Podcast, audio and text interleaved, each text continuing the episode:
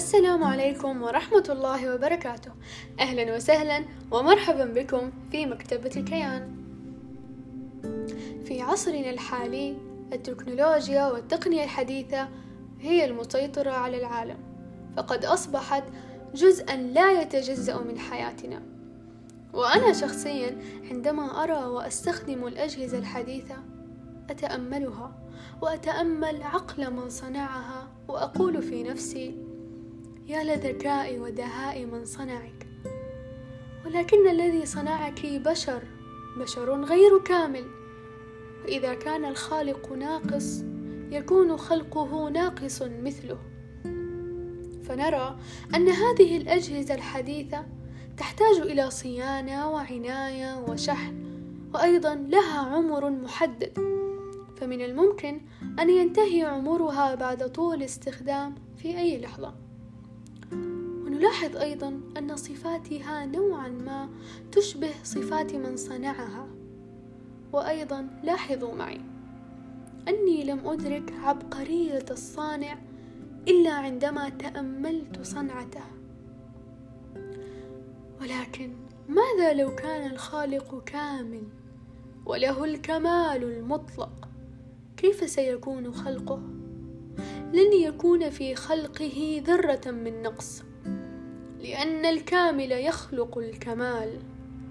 فلو تأملنا وتفكرنا وتدبرنا في عظمة خلق الكون الذي نعيش فيه لأدركنا عظمة الخالق العظيم. فلو تفكر الإنسان وتأمل بقلبه وروحه قبل عينيه عظمة وهيبة وشموخ وثبات الجبال مثلا لو تفكر في وقوف السماء بلا عمد لو تدبر في مخلوقات الله التي تخرج من نفس الأرض والتربة ولكنها تخرج بأشكال وأنواع وألوان زاهية.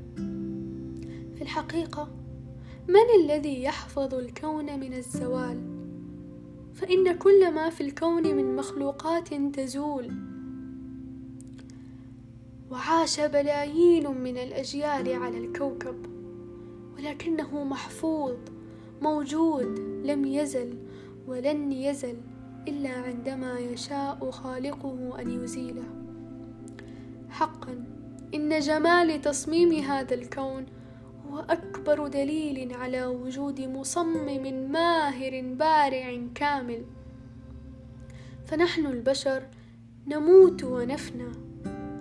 والسماء والجبال والبحار والشمس والقمر لا تموت ولا تفنى ولا تزول. فمن الذي يحفظها من الزوال؟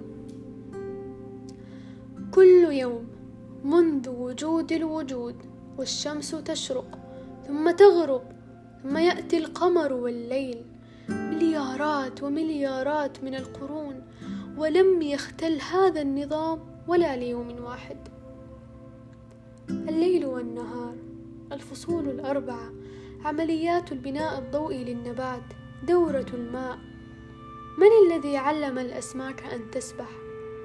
من الذي علم الطيور أن تطير؟ كيف يعلم الدب أن الشتاء قادم فيجمع طعامه للسبات الشتوي؟ أول نحلة وجدت في الكون. كيف عرفت أن تصنع العسل؟ وأخيرا لكل من أغلق قلبه وروحه ونفى وجود خالق لهذا الكون. فقط تأمل. تأمل يا إنسان. تأمل في عظمة الكون الذي تعيش فيه. فإن نظام الكون الذي نعيش فيه هو أكبر وأقوى دليل على وجود الله.